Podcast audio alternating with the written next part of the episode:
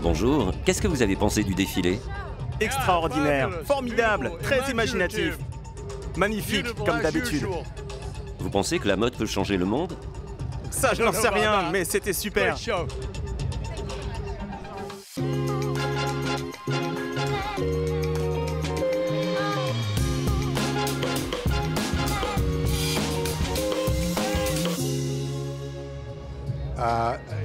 Mais oui, si on est perspicace et enthousiaste, on peut changer le monde. J'adore Stella. J'adore la mode de Stella.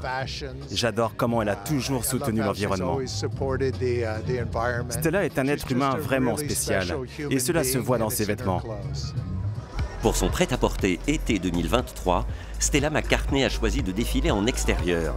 Paris risqué mais gagné car il n'a pas plu. Et puis, dans un souci d'inclusivité, cela a permis à une foule de curieux d'assister à l'une des plus belles collections de la saison. Cette saison, nous avons ajouté une chose très importante, ce que nous n'avions jamais fait auparavant. Et je ne suis pas sûre que quiconque l'ait proposé sur un podium. Nous avons du coton régénéré que nous travaillons depuis trois ans avec Soktas en Turquie. C'est la première fois qu'on porte du coton régénéré. On est complètement dans la biodiversité et cela stimule la nature, ce qui est la chose la plus étonnante. Essentiellement, cela inclut la nature dans le processus, plutôt que de la détruire complètement avec tous les pesticides et ce genre de choses. Normalement, nous sommes 100% coton biologique, mais nous avons introduit du coton régénéré dans certaines pièces, et c'est juste incroyable. Cela signifie qu'il capte tout le carbone dans le sol. Il ne démantèle pas le carbone, vous pouvez le vérifier. C'est l'une des choses qu'on a retenues. Et puis on a aussi les faux cuirs, les chaussures végétaliennes, tous les matériaux à base de plantes. Et puis nous avons travaillé encore une fois le cuir de champignons, ce qui est génial. Et nous avons sorti les premiers sacs en faux cuir de mycélium. Qu'est-ce qu'on a d'autre? Juste des tonnes de choses. Bien joué Stella C'est ma sœur, merci Sorette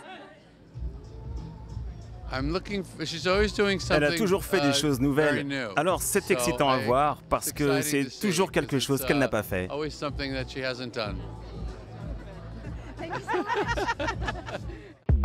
Nous l'avions croisé lors du défilé du jeune prodige de la mode, Victor Vincento, Michaela Stark. Née en Australie, elle est aujourd'hui installée à Londres. Elle est à la fois créatrice de lingerie et artiste plasticienne. Le matériau qu'elle travaille pour ses œuvres n'est autre que son corps, et ce n'est pas un hasard. J'ai commencé en tant que designer en fait. J'ai étudié le design de mode avant de devenir couturière.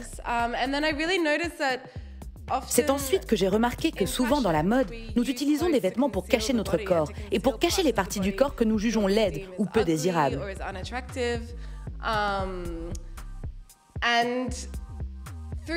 À cause de cela, j'ai grandi avec beaucoup de troubles dysmorphiques.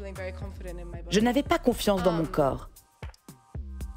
Alors j'essayais de porter des vêtements qui cachaient mon estomac ou mes seins. J'essayais de me faire belle. Mais ça n'a jamais marché. Mes seins tombaient toujours, mon estomac prenait des formes incroyables. J'ai grandi à l'époque des jeans skinny et mes jambes avaient l'air toutes maigres. Et puis j'avais ces bourrelets de graisse qui ressortaient à la taille et on voyait toujours ma raie des fesses.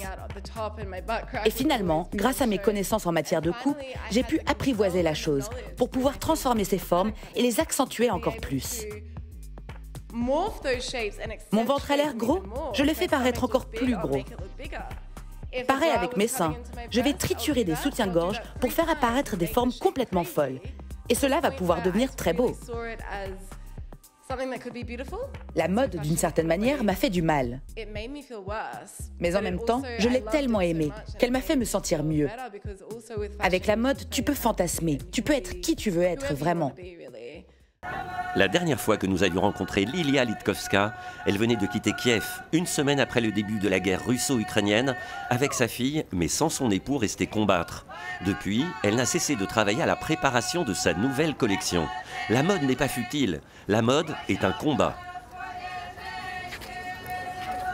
Une grande partie de ma famille est avec moi aujourd'hui ma fille, ma mère, mon héros, mon mari qui est officier, officier militaire, Il a été blessé.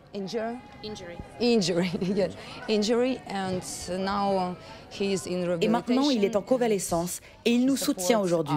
Uh, en fait, vous ne vous arrêtez jamais. La mode, pour moi, c'est une question de racines, de tradition. Uh, Comment dire De sources.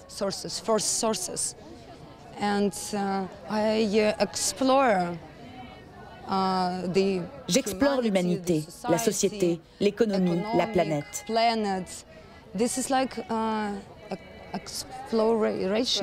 C'est comme une exploration du monde et du temps.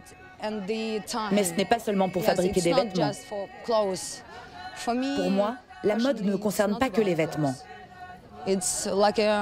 C'est un marqueur temporel, un révélateur de ce qui nous entoure. Stella McCartney, Michaela Stark, Lilia Litkowska, trois femmes pour lesquelles la création de mode est une arme pour combattre l'oppression, toutes les formes d'oppression. Septembre 2002. Le Joula Ferry effectuant la navette entre Dakar et Ziguinchor en Casamance sombre sous le poids de ses passagers. Le tirant d'eau ne fonctionnait pas, les ballasts n'étaient pas opérationnels, il n'y avait qu'un seul moteur. Au lieu de prendre 450 ou 550, ils ont pris 2000 personnes.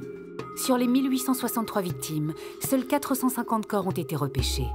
20 ans après, la justice n'a pas été rendue et les parents de victimes n'ont pas pu faire leur deuil. L'épave n'a jamais été remontée. Il n'est inscrit nullement, nulle part, sur les tombes des fosses communes, le nom de ma femme et de mes enfants. Il faut que justice soit faite, que les gens soient condamnés et jugés condamnés pour leur acte criminel. Billet retour, présenté par Vincent Roux, à voir sur France 24 et France24.com.